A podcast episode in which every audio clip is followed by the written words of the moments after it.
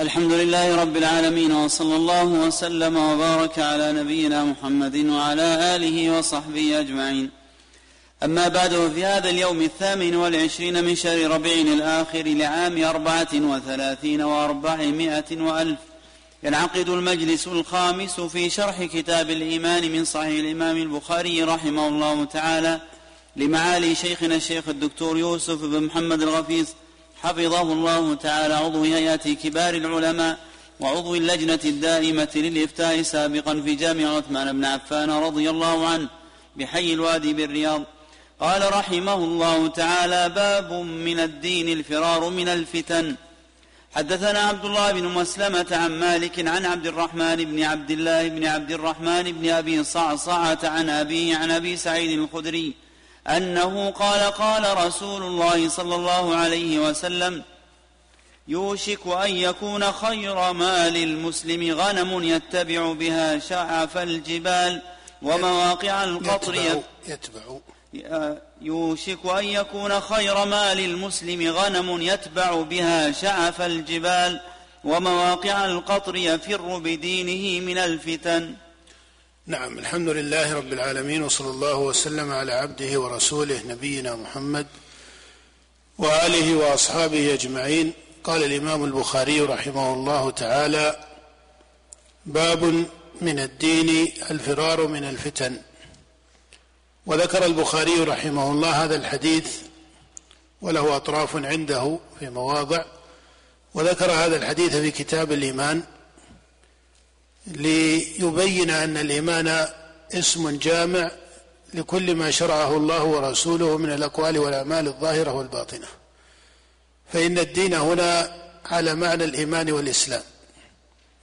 فإن الإيمان يسمى دينا كما قال الله جل وعلا إن الدين عند الله الإسلام. وقول الله جل وعلا اليوم أكملت لكم دينكم. فالدين إذا ذكر في الكتاب والسنة فإنه يراد به الإيمان ويراد به الإسلام. ولهذا كل مسألة من الإيمان وكل عمل من الإيمان وكل قول من الإيمان فإنه من الدين كذلك. فهذا من الأسماء الشرعية. اسم الدين واسم الإيمان واسم الإسلام هذه كلها أسماء شرعية.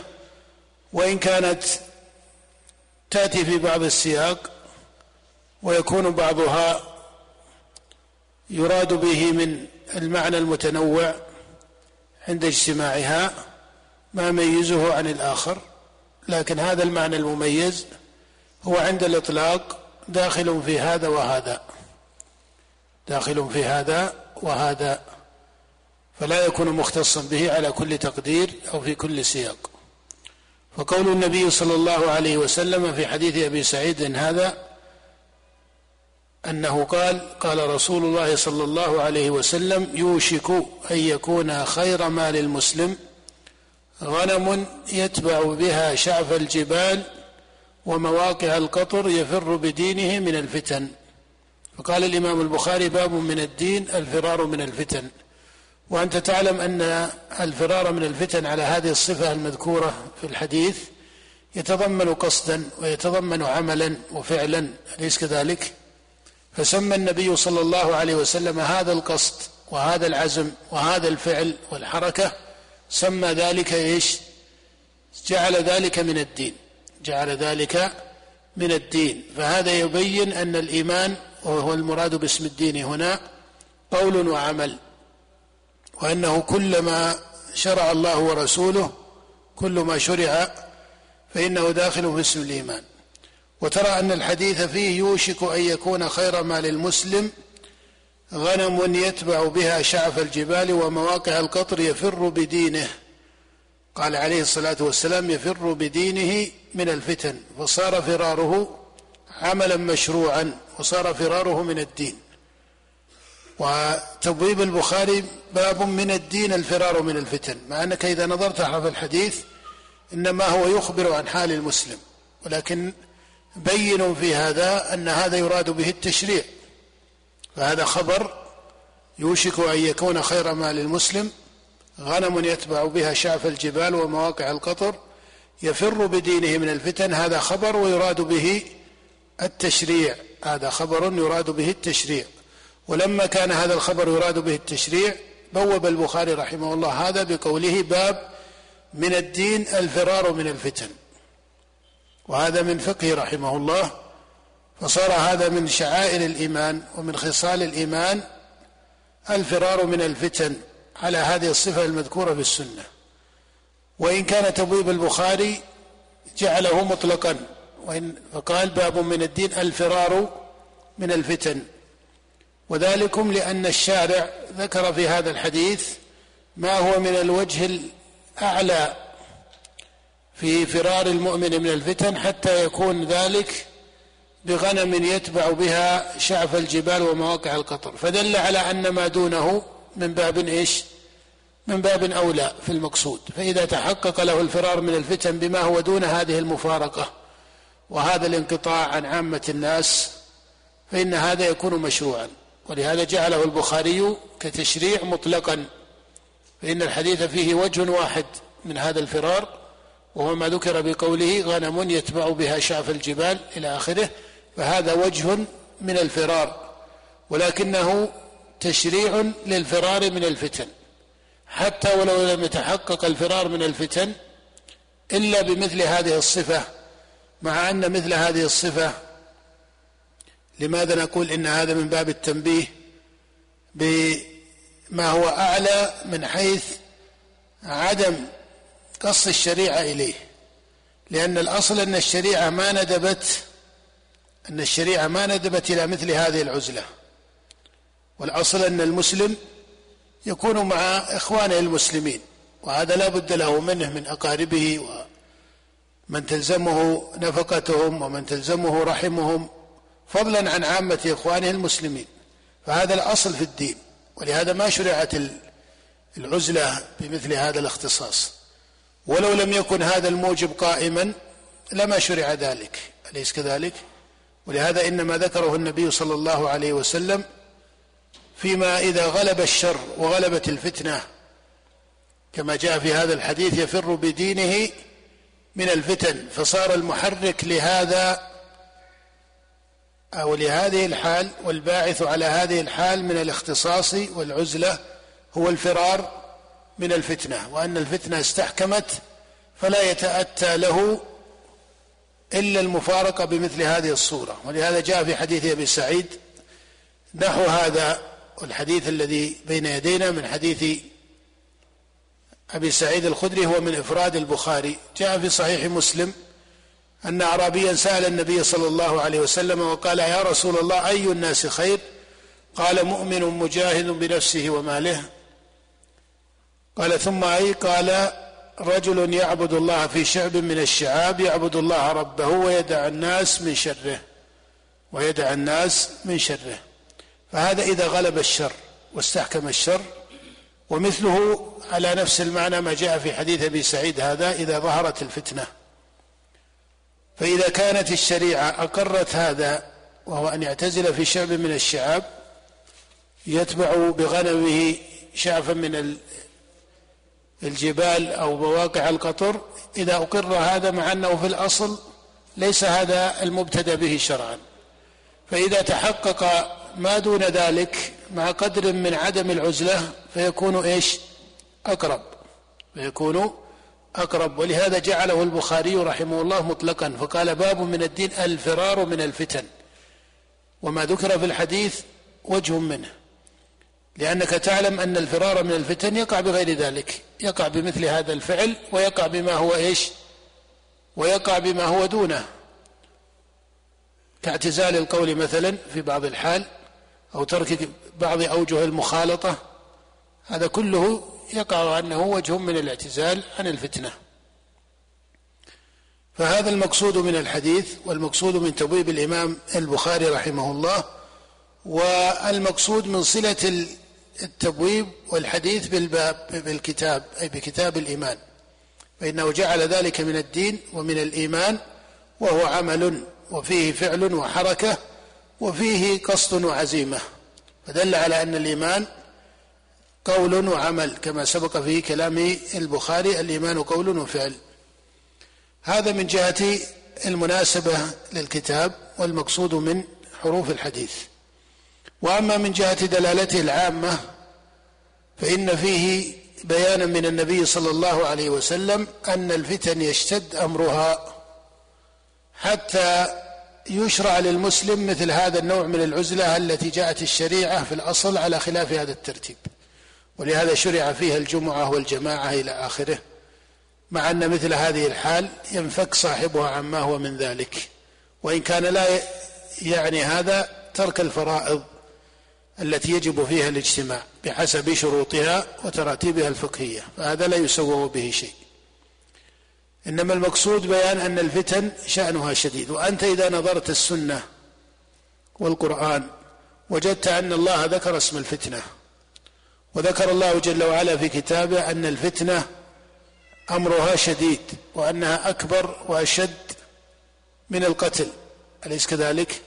وإذا نظرت السنة وجدت كلام النبي صلى الله عليه وسلم في أوجه مستفيضة يبين أمر الفتن ويبين عليه الصلاة والسلام أن هذه الفتن تكون في هذه الأمة من مبتدئها إلى منتهاها. وهذا من ابتلاء الله سبحانه وتعالى لهذه الأمة. فإنه بعث نبيه كما جاء في الصحيح من حديث عياض بن حمار قال وإنما بعثتك في الحديث القدسي وإنما بعثتك لأبتليك وأبتلي بك. فصارت تقع هذه الفتن بعد وفاة النبي صلى الله عليه وسلم. وفي الصحيح أن النبي صلى الله عليه وسلم أشرف من أطب من أطعام المدينة فقال إني أرى مواقع الفتن خلال بيوتكم كمواقع القطر. ولهذا الفتن منها ما يكون يسيرا ومنها الفتن العامة وهذه التي كان عمر رضي الله عنه يتحرى في أمرها حتى سأل رجالا من أصحاب النبي صلى الله عليه وسلم عن شأنها فيذكرون له فتنة الرجل في أهله وماله فإن الله ذكر أن الولد فتنة وأن المال فتنة إنما أموالكم وأولادكم فتنة. فذكر الله جل وعلا فتنة المال وفتنة الولد. فكان عمر إذا حدث بذلك قال تلك تكفرها الصلاة والصوم والصدقة. ولكنه يسأل عن الفتنة التي تموج موج البحر. ومن أخص من روى حديث الفتنة العامة والفتن العامة حذيفة رضي الله عنه صاحب سر النبي صلى الله عليه وسلم. فلما حدث عمر يقول حذيفة قال فحدثته حديثا ليس بالأغاليط.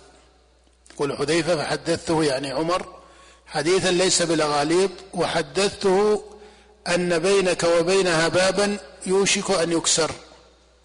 فقال عمر أكسرا لا أبا لك؟ فلو أنه فتح لعله كان يعاد. قال وحدثته أن بينك وبينها بابا الفتن العامة يوشك أن يكسر. فقال عمر أكسرا لا أبا لك؟ فإنه لو فتح لعله كان يعاد يغلق. وكسره هو عمر رضي الله تعالى عنه. فإنه بقتله دبت الفتنة وكثرت الفتنة بعد ذلك. فالباب كان عمر رضي الله عنه وكسره بقتله رضي الله تعالى عنه. وكثرت الفتنة وأخبر النبي صلى الله عليه وسلم بأمرها كما جاء في حديث عبد الله بن عمر وسبق ذكره لما خطب عليه الصلاة والسلام وقال إنه لم يكن نبي قبلي إلا كان حقا عليه أن يدل أمته على خير ما يعلمه لهم وينذرهم شر ما يعلمه لهم وإن أمتكم هذه جعل عافيتها في أولها وسيصيب آخرها بلاء وأمور تنكرونها. فتجيء الفتنة فيقول المؤمن هذه مهلكتي فتذهب. وتجيء الفتنة أي الثانية فيقول المؤمن هذه مهلكتي فتذهب. فدل على أن المؤمن بإيمانه أقوى من إيش؟ أقوى من الفتن. وهذا مضطرد أن أسباب الشر ضعيفة. ولهذا كيد الشيطان وصف في القرآن بأنه ضعيف. أليس كذلك؟ إن كيد الشيطان كان ضعيفة فأسباب الشر مهما علت وأسباب الفتنة والفتنة مهما علت فإنها أمام الإيمان وأمام الحق ضعيفة. وهذا تثبيت الله الذي ذكره بقوله يثبت الله الذين آمنوا بالقول الثابت في الحياة الدنيا وفي الآخرة. ويضل الله الظالمين ويفعل الله ما يشاء. ولهذا فإن الفتن التي حدث عنها النبي صلى الله عليه وسلم لا بد للمسلم من العناية بفقه هذا الباب. لا بد للمسلم من العناية بفقه هذا الباب. وأشكل ما في هذا الأمر في فعل المكلف هو أن لا يغيب عن مدركه وهذا ما يخفى على كثير من الناس. ما يقع فيه الفوات والإشكال توهم أن الفتنة وجه معروف كالمعصية المحضة. فإن المعصية المحضة وجه معروف أنها معصية. أليس كذلك؟ فإن السارق إذا سرق عرف هو وعرف الناس أنه سارق. والزاني إذا زنى عرف هو وعرف الناس أنه زاني. والكذب يعرف أنه منكر. وشرب الخمر يعرف أنه منكر. أليس كذلك؟ فوجهها بين. لكن الشأن في الفتنة ليس كذلك. فإن النبي صلى الله عليه وسلم قال تعوذوا بالله من الفتن ما ظهر منها وما بطن. فمن الفتن ما هو ظاهر وهذا في الغالب يكون بينا لعامة الناس. ولا يتقحم فيه إلا من فيه غواية وفيه ترك مبالاة بالشريعة. وهي الفتنة التي تكون إيش؟ ظاهرة. الفتنة التي تكون ظاهرة. كفتنة الخوارج لما كفروا أصحاب النبي صلى الله عليه وسلم. فهذه لا ترى أن مسلما عالما مهتديا من أصحاب النبي صلى الله عليه وسلم تقحم فيها. فما دخل في رأي الخوارج أحد من أصحاب النبي صلى الله عليه وسلم. وإن كان الخوارج لا يخرجون عن أصل الإسلام كما سبق. لكنهم ليسوا على مقام من التحقيق بل هم أهل اهواء فهذا وجه من الفتنة فيه ظهور ولهذا لا يستريب فيه ولا يتقحم فيه من لديه تحقيق في الإيمان والعلم. ولكن الشأن في ماذا؟ في أن يتفطن المسلم وطالب العلم في النوع الثاني من الفتن وهي التي سماها الشارع الفتن إيش؟ الباطنة. قال تعوذوا بالله من الفتن ما ظهر منها وما بطن. فقال الصحابة نعوذ بالله من الفتن ما ظهر منها وما بطن. فقال تعوذوا بالله من الفتن ما ظهر منها وما بطن. قالوا نعوذ بالله من الفتن ما ظهر منها وما بطن. قال تعوذوا بالله من الفتن ما ظهر منها وما بطن. قالوا نعوذ بالله من الفتن ما ظهر منها وما بطن. ولما كان فيها هذا الخفي فإن أسباب العصمة منها الشرعية كثيرة أخصها التعوذ بالله منها. ولذلك ينبغي للمسلم أن يكثر من سؤال الله سبحانه وتعالى أن يعيذه من الفتن ما ظهر منها وما بطن. كما كان النبي صلى الله عليه وسلم يأمر أصحابه. ومن أسباب ذلك العلم الشرعي. من أسباب ذلك العلم فإن العلم يعصم من الفتن.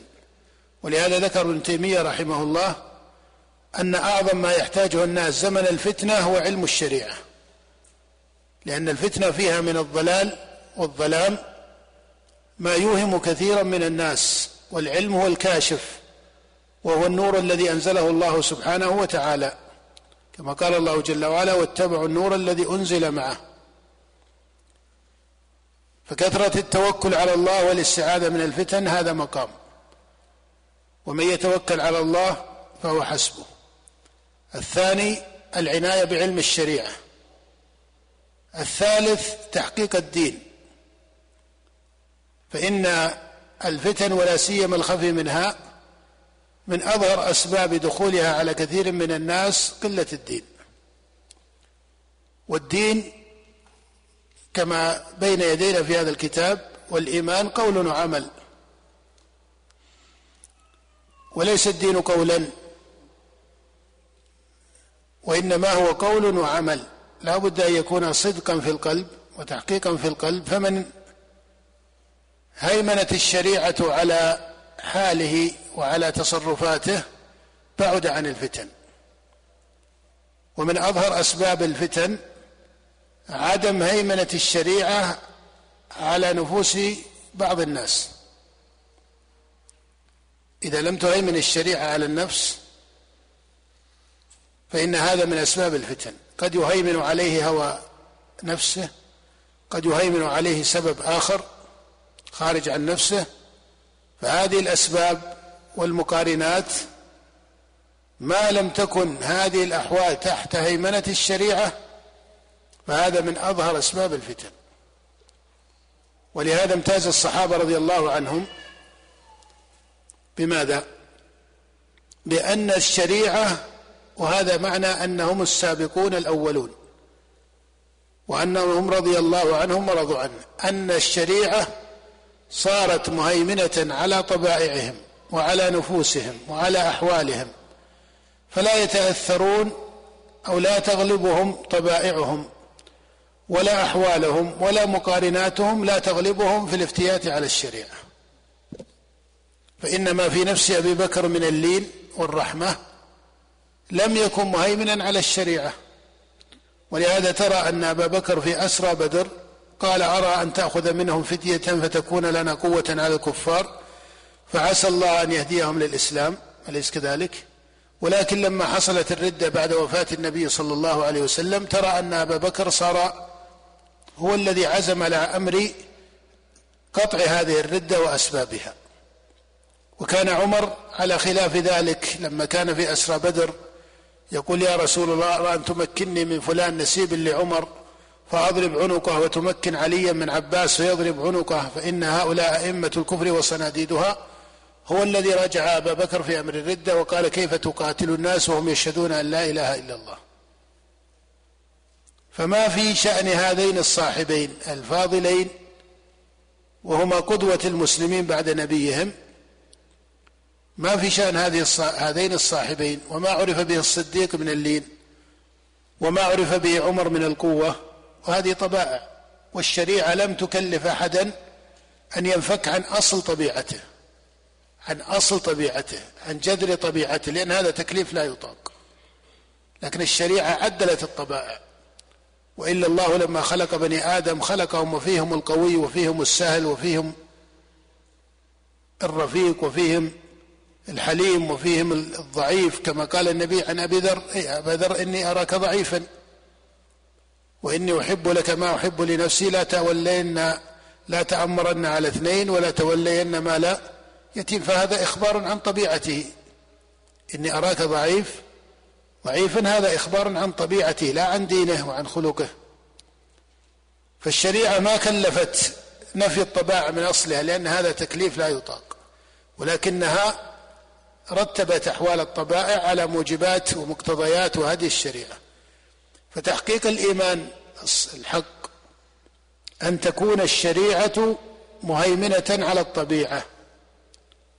وأما إذا كانت الطبيعة كما هو كثير في الناس اليوم إذا كانت الطبيعة الحارة أو الطبيعة الباردة إن صحت العبارة هي المهيمنة فترى صاحب المزاج الحار ظاهر هذا مضطرد ظاهر هذا ظهورا مضطردا في آرائه الدينية وترى صاحب الطبيعة الباردة ظاهر هذا ظهورا مضطردا في آرائه الدينية فهذا نقص من مقام التحقيق.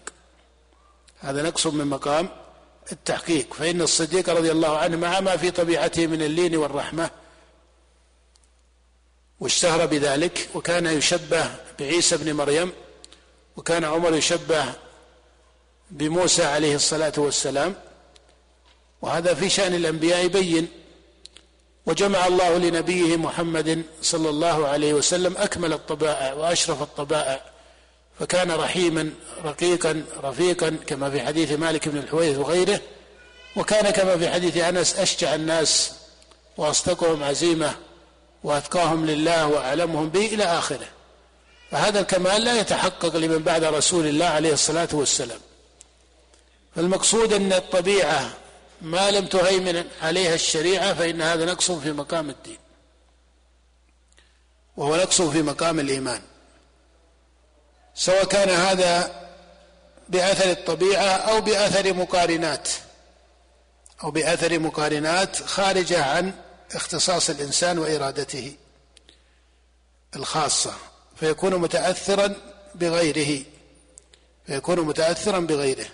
فهذا مما يجب اتقاؤه للسلامة من الفتن الخفية التي قال فيها النبي تعوذوا بالله من الفتن ما ظهر منها وما بطن. فهذه الفتن الباطنة تدفع بهيمنة الشريعة على النفوس وعلى الطبائع. فمن هيمنة الشريعة على عليه. وجمع مع ذلك العلم وصدق التوكل على الله فهو ينجو من الفتن ولا تضره الفتن. وهذا معنى قول النبي وتجيء الفتنة فيقول المؤمن هذه مهلكتي فهذا من الخوف. فتذهب ولا يبقى إلا المؤمن. وتذهب الفتنة. لكن إنما يؤتى الناس في الفتنة لأحد هذه الأسباب الثلاثة في الجملة. وإن كان يمكن أن تجعل اسبابا أخرى يمكن أن تجعل اسبابا أخرى لكنها إذا تأملت وجدت أنها متضمنة في هذه الأسباب الثلاثة. متضمنة في هذه الأسباب الثلاثة. إما نقص التوكل على الله إياك نعبد وإياك إيش؟ إياك نعبد وإياك نستعين. نقص مقام الاستعانة أو نقص مقام المعرفة والعلم. فيتوهم ما هو فتنة يتوهمه حقا. الثالث إيش؟ أن يكون أن تكون طبيعته لم تصحح. لم طبيعته لم تصحح. فإذا جمع هذه التصحيحات الثلاث إذا جمع هذه التصحيحات الثلاث التي هي التوكل وصدق التعلق بالله والاستعانة به جل وعلا والعلم والتزكية للنفس حتى لا تهيمن الطبيعة على الشريعة ولا تهيمن الأحوال والأسباب المقارنة على الشريعة سلم من الفتن لأنه يكون محققا لما هو من مقاصد الرسالات السماوية. فإن الله بين أن الرسالة السماوية يقصد منها العلم والحكمة ويقصد منها تزكية النفوس. ما ذكره الله في دعاء إبراهيم عليه الصلاة والسلام قال ربنا وابعث فيهم رسولا من أنفسهم. إيش؟ قال يتلو عليهم آياتك. ربنا وابعث فيهم رسولا من أنفسهم يتلو عليهم آياتك ويعلمهم الكتاب والحكمة ويزكيهم إنك أنت العزيز الحكيم. وهذه مع الأسف هذه الأسباب الثلاثة يكثر فيها التقصير. فالسبب الأول يكثر فيه التقصير. وهذا من قلة الفقه في الدين وقلة فهم أصول العبادة أن أصول العبادة استعانة بالله سبحانه وتعالى وتعلق بالله جل وعلا وتوكل على الله والله جل وعلا يكفي عبده كما قال سبحانه وتعالى أليس الله بكاف عبده؟ وهذا وإن فسر في كتب التفسير بالنبي صلى الله عليه وسلم فلا شك أن الله هو حسب نبيه وكافيه. لكنك ترى أن الله ما وصفه في هذا المقام بصفة النبوة وإنما وصف بصفة أنه عبد لله. ما قال أليس الله بكاف نبيه بل قال أليس الله بكاف عبده ليكون هذا تنبيها وتحريكا لنفوس المؤمنين أن كفاية الله مستحقه بتحقيق العبودية وأنها لا تختص لا تختص بالأنبياء وإن كان ما يقع للأنبياء فيها من الكمال لا يقع لمن بعدهم لكنها لا تختص بالأنبياء ليست هي العصمة. الكفاية ليست هي العصمة. أليس الله بكاف عبده؟ قال عبده يكون تنبيها لنفوس المؤمنين على ابتغاء هذا المقام عند الله جل وعلا. وإن كانوا لا يصلون فيه رتبة الأنبياء عليهم الصلاة والسلام. إذا التعلق بالله هذا مقام شريف ولا سيما إذا كثرت الفتن. وكما قلنا سابقا الفرق بين الفتن والمعاصي أن المعاصي وجهها إيش؟ بين. من يكذب يعرف أن هذا الكذب مخالف للشريعة ومن يغتاب يعرف أن الغيبة مخالفة للشريعة لكن الفتنة لا. والفتنة فيها ما تأتي حتى وصفها النبي قال أرى مواقع الفتن خلال بيوتكم كمواقع القطر. وهذا كناية عن إيش؟ عن انتشارها كما أنك لو أشرفت من مكان عال على السكك والأزقة بين البيوت وقد أصابها المطر ترى أن المطر قد استوعب كل هذه المساحات المفتوحة. فما لم تغلق النفوس بالإيمان والتوكل على الله والعلم وصدق التعلق بالله جل وعلا بأن تكون الشريعة مهيمنة على الطبيعة. وهذا مع الأسف أصبح وسبق أن نبهنا أن هذا هو فقه السالفين رحمهم الله حتى في فقههم. فما رأينا الإمام أحمد طبيعته شديدة وآراؤه دائما شديدة كما يدعى. الآن قرأنا في اليوم في في درس الفقه. رأينا أنه في المسح على الجوربين من الذي رخص فيه؟ رخص فيه أحمد ومنعه الثلاثة.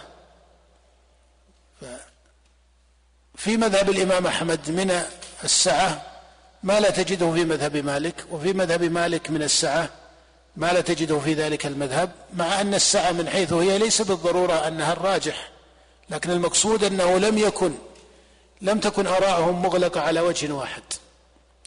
وما يتوهم أحيانا ويقال المذهب الحنفي هو المذهب السهل والمذهب الحنبلي هو المذهب المتشدد هذا لا يقوله إلا من لا يعرف الفقه إلا من اسمه.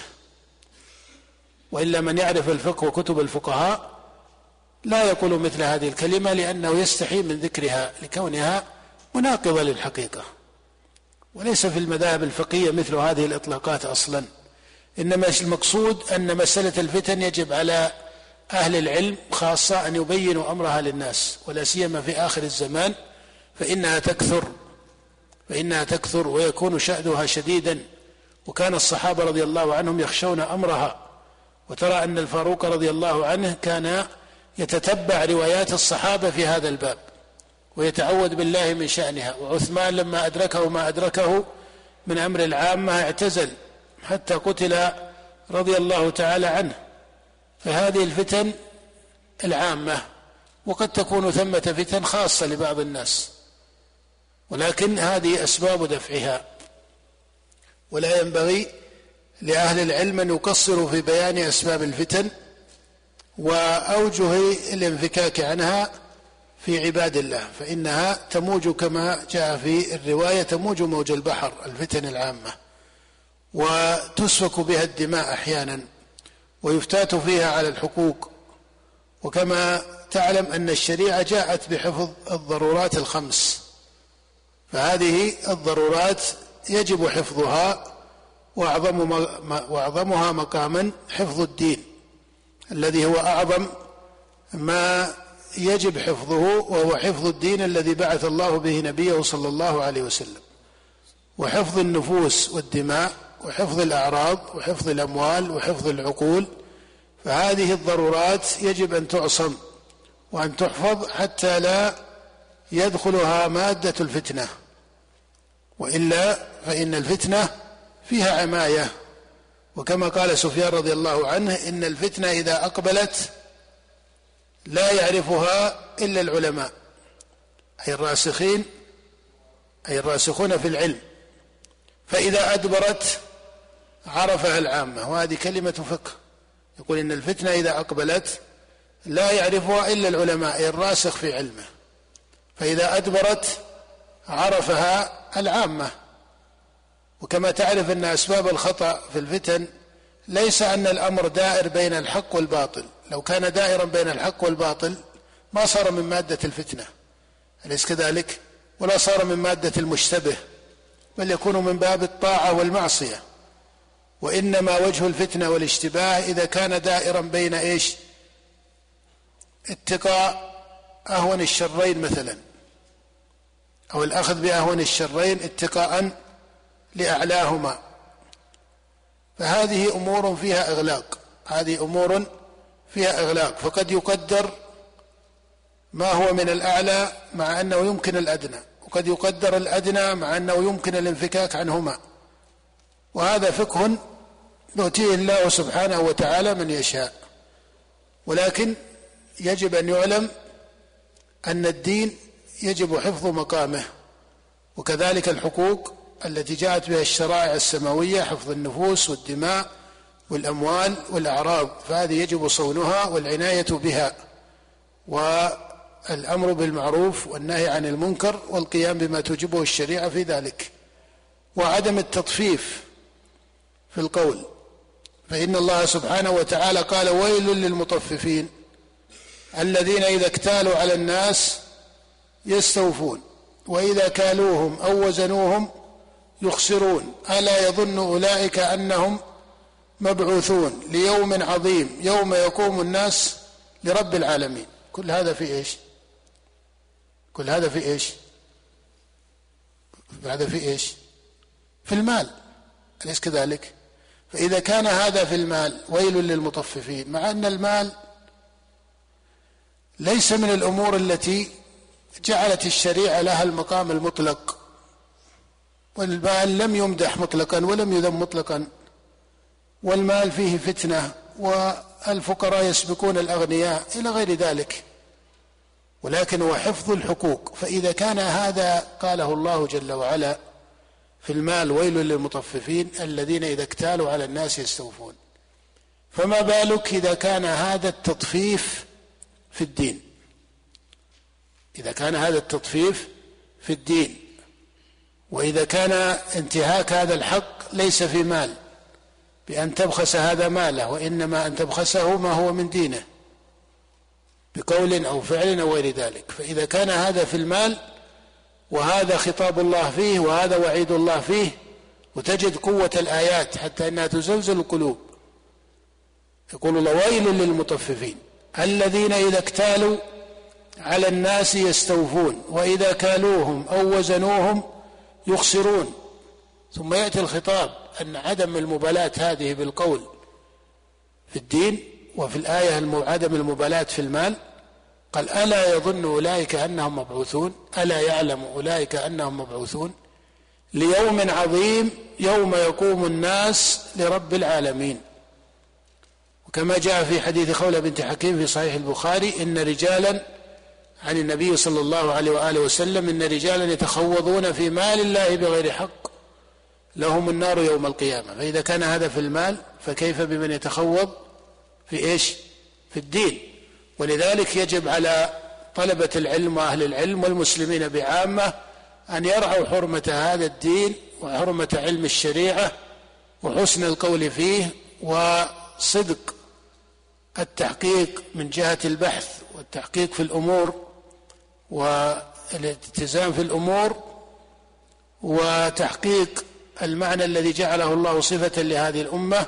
كنتم خير أمة أخرجت للناس تأمرون بالمعروف وتنهون عن المنكر وتؤمنون بالله وكذلك جعلناكم أمة وسطا لتكونوا شهداء على الناس.